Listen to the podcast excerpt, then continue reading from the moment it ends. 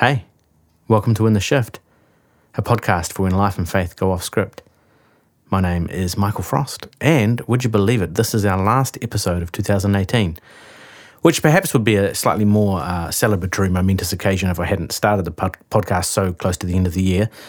But I'm going to call that good planning, give myself a milestone already.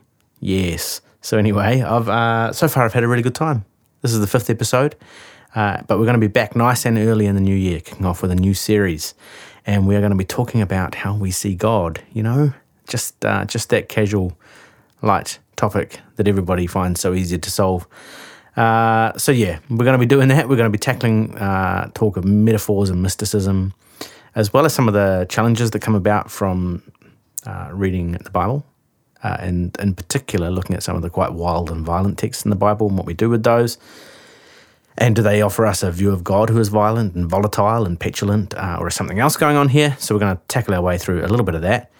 Uh, and just for good measure, we're going to throw in some conversations about hell. Yes, uh, just that old chestnut. Uh, talk about the theological, emotional, and ethical challenges with some of the traditional ideas about that four-letter word, as um, as well as tackling why so many Christians seem to believe in human sacrifice. Yeah. So, you know, that's going to just be a few light topics for us to be exploring. Now, I don't just want to talk about these things to be controversial or anything like that, but I do think the discussions really matter because often it's these quite problematic ideas that sit beneath the surface that can really drive the show, really uh, run at a subconscious level the life that a lot of uh, religious people and Christian people in particular are living on the surface. So, uh, so my hope is that these conversations are going to perhaps, yes, uh, pull apart and critique some ideas, but also invite us to think deeply about what we say and think about God and to unpack these versions of God that can be often subtly or not so subtly harmful to people and explore instead some views of God that might be liberating, might hopefully, might be genuine and a meaningful alternative to some of those uh, more problematic visions. So that's some stuff to look forward to in the new year. But today's episode is, as I said, is the last for 2018. And if you've been listening from the start or picked up at somewhere along the journey so far, you'll know that we've been exploring, in particular, the dynamics of power and their intersection with faith and spirituality and faith communities. So today's episode includes some more of that conversation, and in particular, is exploring the idea of poetry and art and how it can help us to form a kind of resistance to the dominant scripts and narratives that are given to us so often by those in power. This episode includes some conversation with spoken word poet Dietrich Soakai, a friend I've known for many years. And so I went out to where Dietrich works and had a bit of a chat about how he got into poetry and how he's seen it help people give voice to things that are otherwise quite difficult to talk about. Uh, so I was using some recording gear out and about with people milling around, which is a different experience for this episode. So you will notice things sound a little different when we drop into the conversation with Dietrich. Uh, but that's all good, I reckon. So yeah, this is episode five of In the Shift. Let's get into it.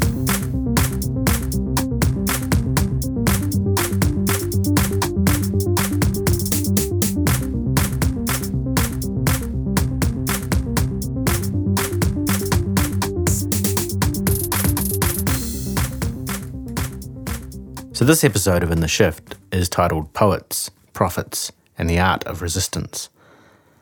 One of the things that really strikes me about various forms of art, including poetry, which we're going to talk mostly about in this episode, is that it, at its best, it offers us a different kind of interpretation of life from the one we're often handed or exposed to.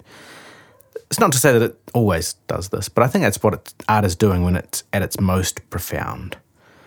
And one of the things I'm prompted by when I read or hear good poetry, for example, or when I listen to a really compelling piece of music or see a provocative piece of art, is to ask myself how are they reinterpreting or even reimagining reality for us?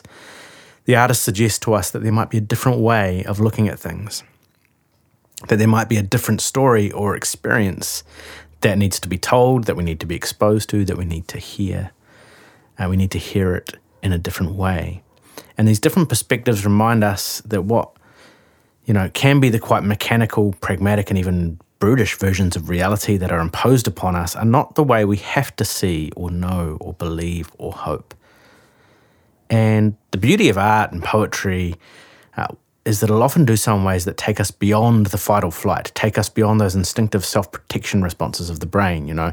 So when we usually experience a different idea, a different reality, somebody holding to a different opinion, you know, that fight or flight kicks in, the amygdala fires up uh, and we struggle to process and reflect. But the amazing thing about good art and poetry and music is that it kind of comes at us sideways. It engages us differently. It engages different parts of our brain and it actually pulls on our imagination uh, and it provokes us, but it provokes us in a way uh, that doesn't always just cause us to go into uh, defensive mode. So as I mentioned earlier, I sat down with uh, Dietrich Soakai recently to talk about poetry and some of these ideas. Dietrich is a spoken word poet who is passionate about story and journeying with people. Dietrich has worked as a youth development worker for over 10 years and is currently working for Brothers in Arms, which is a community organisation that works in mentoring with at risk and vulnerable young people. For three years of his life, Dietrich was a full time poet, performing and facilitating around Aotearoa New Zealand and abroad working with groups as young as preschool through to the corporate business sector and even professional rugby teams. And his personal conviction is that everyone has a story, and it's these stories that enrich our lives. Uh, to begin with, I wanted to get a sense of how Dietrich actually became a spoken word poet and of what initially drew him into it.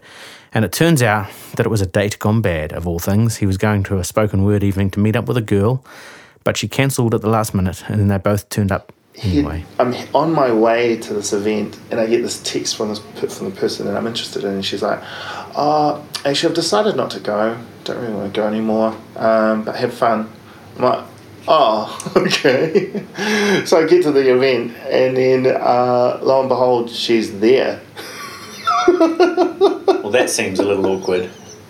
yeah. Um, and so I walk in, and I, I'm like, and I'm watching her from my peripheral, um, uh, from my periphery, peripheral, whatever the word is, watching her from the side of my eye, kind of wanting to her to see me, but kind of not wanting to her to see me because I didn't know how that interaction would go. But um, maybe a part of me was still like, oh, maybe she'll see me and be like, hey, I decided to show up. You know, uh, that didn't happen. Uh, we just pretended like we didn't even know each oh, other. No. so here I am at this gig. Okay, so the date wasn't really playing out well, was it? But Dietrich found himself being drawn in by the experience of poetry. And by the end of the night, a date gone bad had turned into an opportunity to express himself through a different way of communicating. Anyway, uh, my mate, uh, the poet, got up and he started to perform and read his poems. And what I realized was, as I was listening, and I was being moved, and I was like, "Wow, this is beautiful! Like beautiful uh, rhythm, um, incredible words. I've never thought of putting those words together, and how those, you know, the way he was structuring things was um, invoking a lot of uh, emotion in me. What I was like really taken back by." Um, because this is kind of a, an art that I acquired from um, my big church days is the scanning the audience. So as you're feeling stuff and as you're um, being taken somewhere uh, it's the old like look and see if other people are resonating. And yeah to my surprise everybody was feeling it. Like the homeless people at the back like everybody we're all held in this moment by this guy's poetry. And as it began to um, further um, unravel i was like hold up, this guy's just sharing his testimony. this guy's sharing his testimony. Well, this is like this is, and then the thought the the thought that came next was like, wow, this is literally like church. Right. Uh, we are all being held in a moment. We're all being taken on a journey, and we are feeling things together, regardless of where we're at um, in society. Uh, but we're, we're together in this moment. I went up to the bro afterwards and I was like, man, I you know thanked him and I, I said something to the effect of, I wish I could do what you did, uh, what you do. In in his um, Fijian Uvian uh, manner, he was like, oh Russ, you can do it too, bruh. um, and I just thought, okay. So that night, drove away from the event um, and contemplating about what I just, you know, reflecting on what I just had, had experienced. And obviously, I had a bit of fuel out of other things to get off my chest, i.e., rejection, i.e., um, date that didn't happen. sure. A few emotions close to the surface. yeah. So I chucked on POD. Do you remember POD? Payable I do remember POD. Heavy metal. I chucked on that CD and I played the CD and I just started like screaming and like um, uh, expressing like just all this frustration and you know because I you know I'm not the type of person who has that uh, sort of suaveness to go and ask you know people or I was never that kind of guy to ask a girl out. So that was the closest I'd ever gotten, and it, it was a very non-event. It was a yeah flopped. So anyway, I'm like screaming and, and saying all the stuff uh, over POD, and then I thought, you know what, I'm gonna give this uh, poetry thing a go. So then I just started freestyling, and um, and then I started sort of feeling. I felt there was something in that. So then I stopped POD and by this time, I'm almost at my home in Manukau. I pull up to the dairy. I don't know. It was probably like 10 p.m. at night, and and then I thought, nah, stuff it. I'm gonna give this a go. Pulled out my iPhone 4, hit record, and just bleh, and just poetically tried to tell my story in a way with all the emotion. And I can't remember whether it was 45 minutes or whether it was two hours, whatever length of time, it was a good length of time. Wow. And I remember leaving my car, getting home, and just feeling this massive weight off had just been lifted through that act. I go the next morning, I'm still feeling really good. For a guy who just had a terrible date, uh, basically, you know, it just went wrong on every, any way possible, you know, every way possible. Uh, I went to work and my friend uh, Grace Taylor, shout out to her. Uh, I was I sheepishly showed her uh, a bit of the recording because it was a long recording, and she put her headphones on and she was listening to it and she was like, "Bro, there's there's something in this, bro. You should you should look into this a bit more." So then I, I went home and then I I transcribed everything that I'd said and then I found there were three main um, themes or narratives, and then I made them into poems, and that was the beginning. Wow, uh, that's cool. Yeah, yeah. So that's how that's how I got into it, and I joined a crew called the South Auckland Poets Collective. Got to tour uh, the states and perform in Australia a couple of times, and got to perform my poetry in the Cook Islands, and just yeah, it was just uh, yeah, so one of the things that it's I found myself story. paying attention to as I listened to Dietrich is this idea of poetry as some kind of catharsis, as this ability to give voice to experiences that so often sit beneath the surface and that often go unsaid. The pain and struggle that has nowhere to be expressed suddenly finding its voice through the medium of poetry and spoken word in a context of others who are listening and affirming and responding. And in a world that tries to impose certain versions of reality on us and often pushes experience of pain and struggle to the side, this is a vitally important function in our communities and our society. And Dietrich went on to talk about this and the way it plays out with some of the young people that he works with. Yeah, so um, I for a while I was um, a full time poet, and I had the opportunity of running spoken word workshops in um, in different spaces, uh, and the idea there is that spoken word um, for me has quite a high level of of healing, of catharsis, of confession, and I wanted to give uh, this vehicle a go as far as youth develop, uh, youth development, so that young people can uh, find their voice, share their story, and uh, essentially stand strong in who they are, to own things, to own how they feel, or to speak out against things. So, uh, myself and uh, my good friends at, at uh, Action Education and the South Auckland Poets Collective, um, also in collaboration with New Navigation, another poetry outfit. Uh, we formed these things called SUP nights, which is which is an acronym for stand up poetry. So essentially, an open mic that we scattered across uh, various parts of South Auckland because the, the intent there is that, well, you know, a lot of South Auckland uh, young people at the time weren't engaged in spoken word. One, because they wouldn't have ever had the chance to see it, um, and two, they wouldn't even have a chance to express it. So um, that was that was the intent. And so, how long ago was that? Two thousand and thirteen. We set those sup nights in 2013, and they're still going to this day across five different locations. And again, it's just it's such a beautiful thing to see diverse groups of people come together and listen to each other.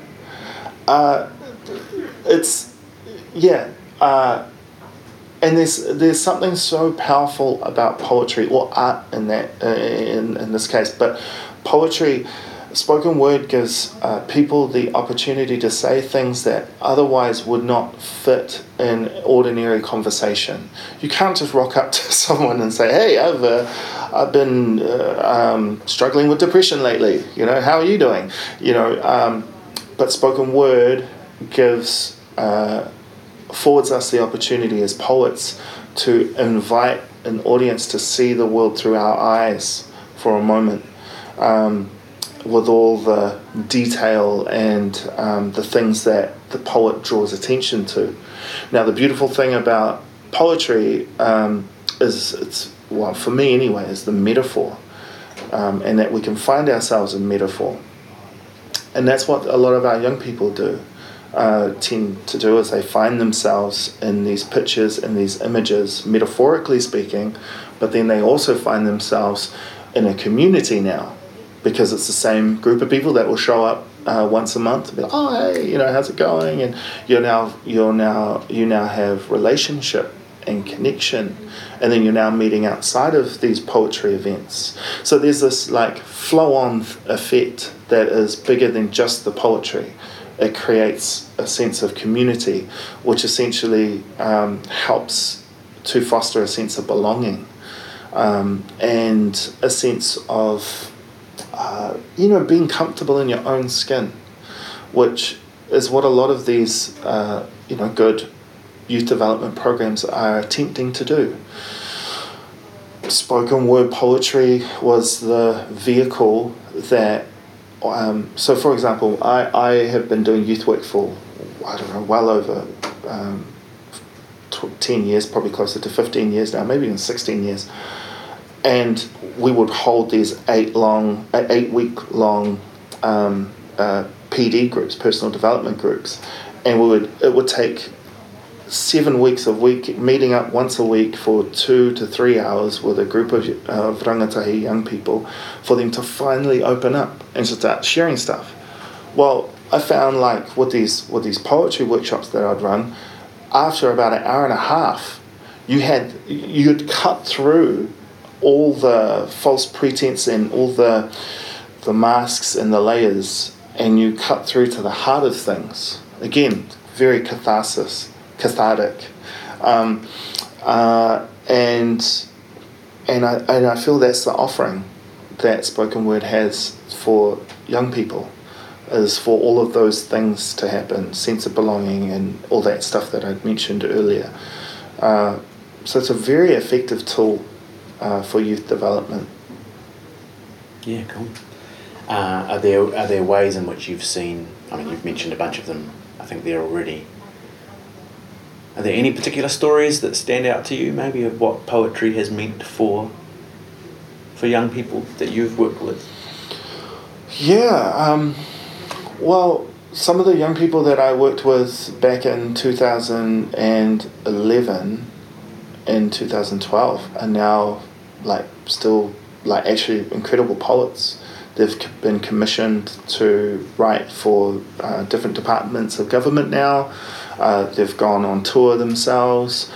Um, there's the sense of community that, that takes place. I mean, there's there's a I, I've had this happen uh, quite a few times, where young people who are, are literally on the brink of um, suicidality. Uh, this is just one extreme, who are on the brink of um, suicide, find their voice, and and share the thing that is hard for them to share, and then suddenly people gravitate towards them, and people are like, yeah, that's my story too, you know, uh, and and then they like literally don't go ahead with it or don't even consider it anymore. I've had people um, uh, in workshops who uh, have been able to express not just the negative things but the more positive things like dreams and aspirations that for them in their context to say that you want to um, go to university or become a mechanic uh, in their context is like you're dreaming. Hell no. No way. Was that ever going to happen for you? But in that in an, in a safe environment for them to begin to air that out and to then be encouraged from from the workshop and from the people in that room they go on ahead and they find the um, the courage to pursue whatever it is that they're wanting to pursue whether it's to become a mechanic um, or go to university so there's some very real um, tangible outcomes that happen from just poetry, uh, but poetry is the vehicle. What do you think it is about the form of poetry itself that allows people to give voice to things, whether challenging and, or, or aspirational, mm-hmm. uh, that maybe they haven't been able to uh, find a way to express in, in other mediums? I think uh, and again, uh, I can only speak from a spoken word poetry um, uh, perspective. I think what it does is it can do a, a, a, bunch of different things. One that comes to mind is it can create a sense of distance. So you're talking about the when you're sharing your poem, you're talking about the poem, right? There's um right. there's a sense of removal. So it's not it's not just coming outright and saying, you know, um, I I want to beat the odds and become a mechanic. You know, it's not it's not owning it like that, but it's in a much more it's in a pictorial sort of um, you could you can place the narrative on someone else, some fictitious character, or, or what have you, but essentially you're still expressing the thing that you want to say. And the audience who are listening, and that's the other thing, that's the, the, the other part, is that you have people who bear witness to what you're saying.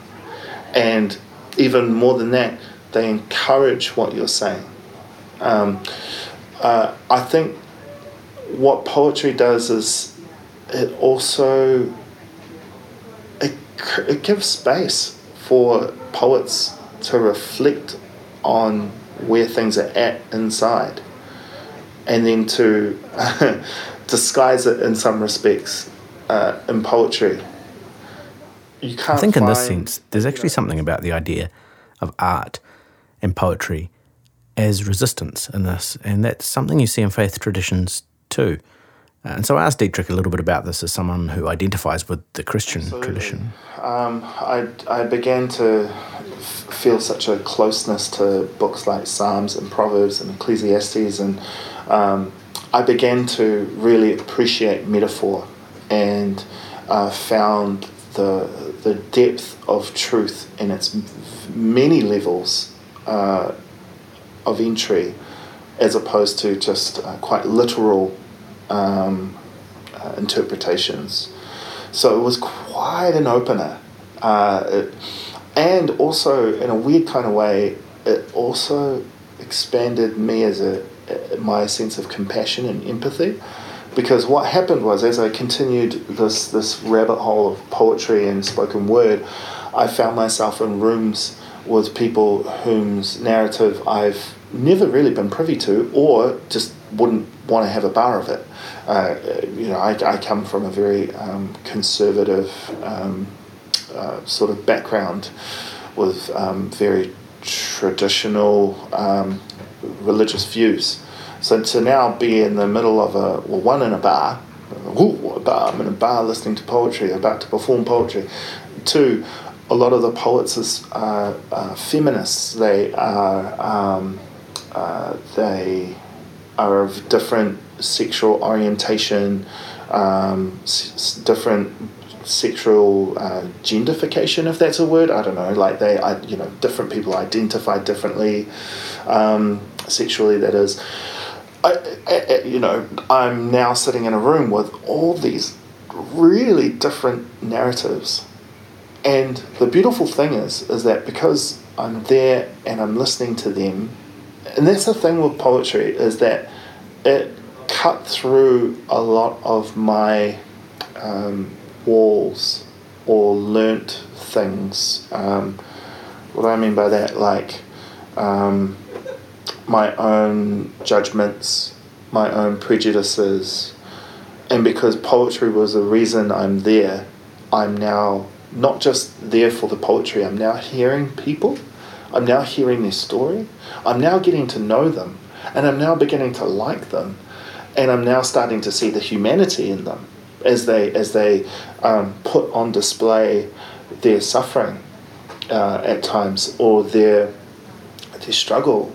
Um, and I say a lot of that because that began to uh, have a massive impact on the way I saw God and the way I viewed Scripture was because I was my my neat uh, sort of um, structure that I had created, uh, my safe theology, my um, very exclusive um, view of things was not. It was now not working anymore because it didn't have room for these people.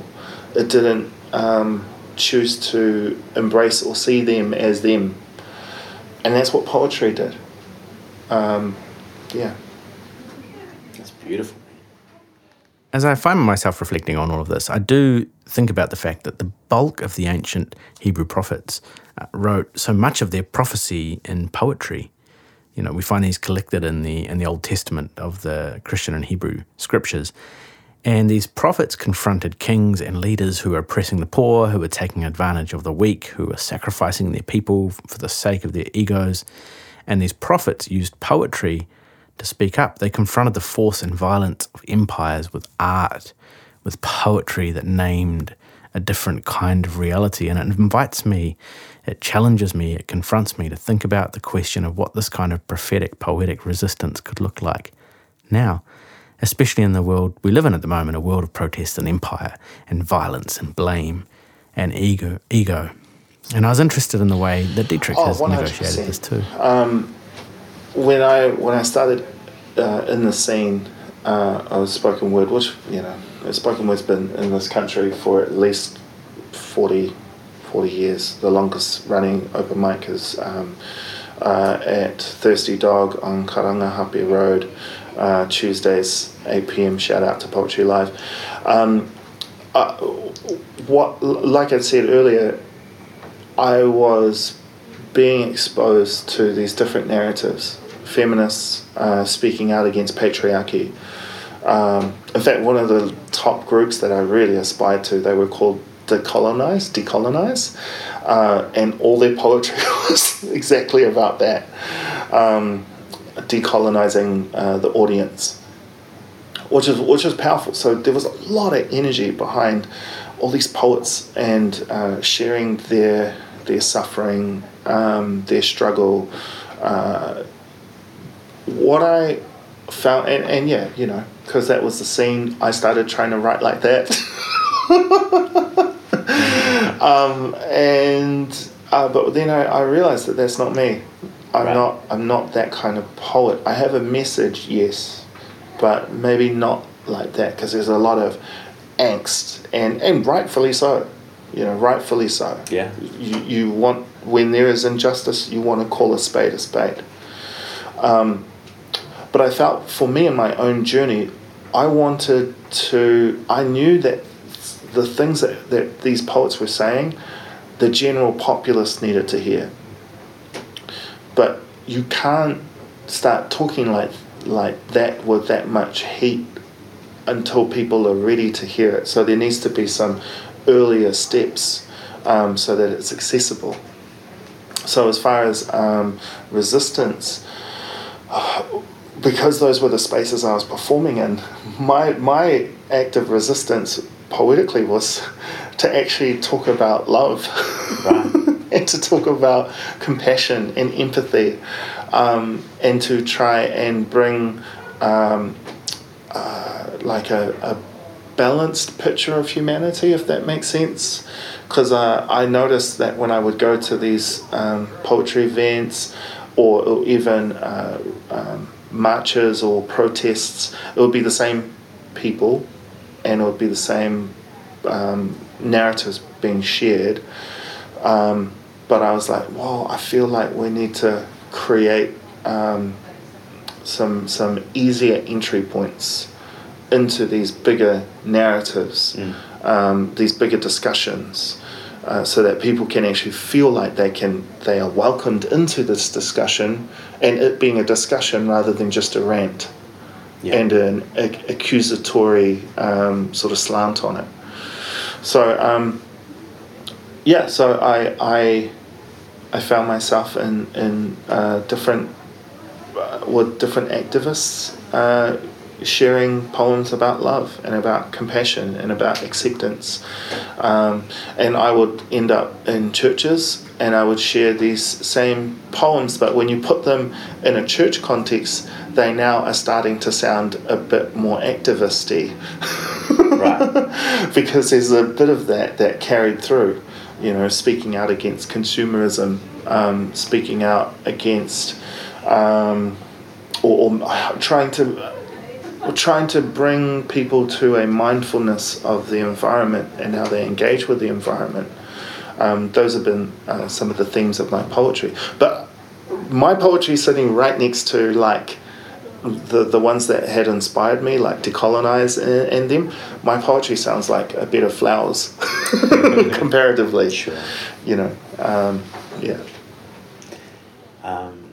So I also asked Dietrich if he had a poem or two to share. And so the first of these related to our conversation about love, and it's called The Flow of Life. When your doubt is a vast body of water locked behind your eyes, when faith is a watermark of ancient floods, when self sabotage lives in your capillaries and just breathing is mutiny to one's own soul, say this, say out loud I am here, I belong. When life is like a rip, tearing you away from the shore of all that is childhood comfortable, certain. Don't panic. Just go with it. The more you struggle, the more likely you will have a terrifying death instead. Lie back. Let it lift you and drop you. Feel it. The only thing that is certain is that she will come, just as night comes before the morning. Welcome her. Life is filled with many little deaths. Say this. Say out loud, I am here. I belong. When your confidence is a baby's first smile, smiling, remember that love is learning to accept all that is fading. So appreciate it by celebrating. Every step is the right direction. It might not feel like it, but this is your journey teaching you what you had already known. So be still enough to feel the earth still moving.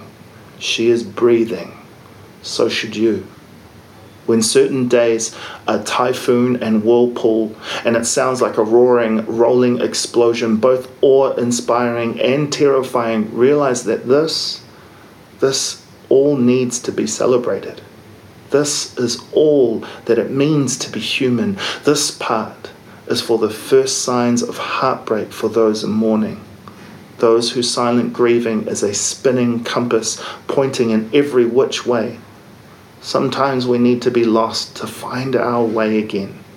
You will find your way again. The seasons will change. The little peering eyes of Matariki, a new day, a new dawn. Do not forget that you are here and you belong. So, started off talking about power and belonging and poetry and resistance. And somehow ended up talking about love and belonging and presence. But I wonder if there's at least something going on here that's needed right now by way of resistance. There are there is a lot of anger and scapegoating and violence and conflict in the world. So perhaps we could all do with a little more of this flow of life that Dietrich talks about here. Poetry and art and music, resistance and love. So I want to finish this episode with another poem from Dietrich. And as I mentioned, Dietrich's from the Christian tradition, and given this interview was recorded just a couple of weeks before Christmas, he wanted to share a Christmas poem he wrote, which explores the tension between the Christmas story, his faith, and the current cultural pressures that we find ourselves under. It starts with a mark of hope, burning bright in an ocean of stars, a sign of something glorious being birthed this moment that would change what it means to be human, an invitation to sing in heavenly sync with unseen and seen creation, this child that breathes in our brokenness and exhales redemption, this gift from God that would articulate and serve as an exclamation mark of God's love for all that God has created. The genesis of humanity's revelation, revolution, the answer to ancient prayers for salvation, hope, faith, and love flows like rivers in his veins. This baby's shoulders shoulder everyone that was and is and will be. A burning light has entered a dark and desperate world. Celestial beings break out into haka in celebration. The heavens shake and break into song and dance. The birth tears the fabric of time as time itself shouts, I will become even more undignified than this revealing eternal beauty, born in humble beginnings. With eyes of faith, I remember. Or do I?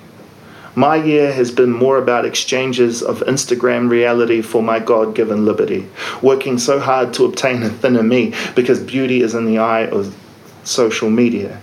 And here I am, glorified plastic, silicone, electric, iPhone connected, family and friends neglected, all for a better office view, a nice car for my friends and family to see me in. But it's my mum and dad who haven't seen me in a while because I've been chasing the Joneses, but the Joneses have been struggling to keep up with the Kardashians. What a mad rush we're in.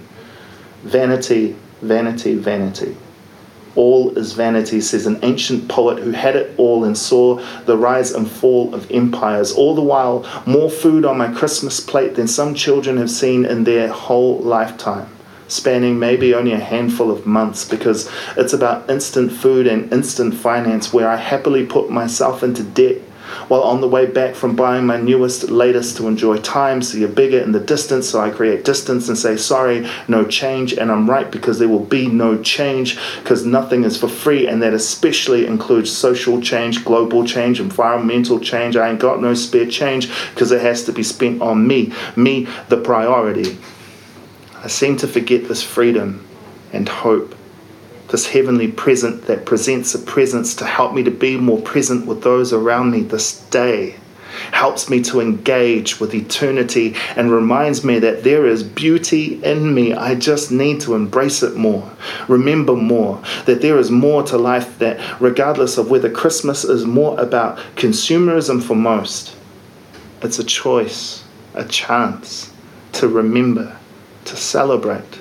His birth becomes a moment of rebirth as he unearths this timeless redemption and salvation, an exclamation mark of God's love for all that God had created. I choose to remember. So that was Dietrich Soakai with a Christmas poem. And my thanks to Dietrich for joining me uh, to have a bit of a conversation for this episode. Uh, that is it for episode five of In the Shift. We will see you next time. Bye.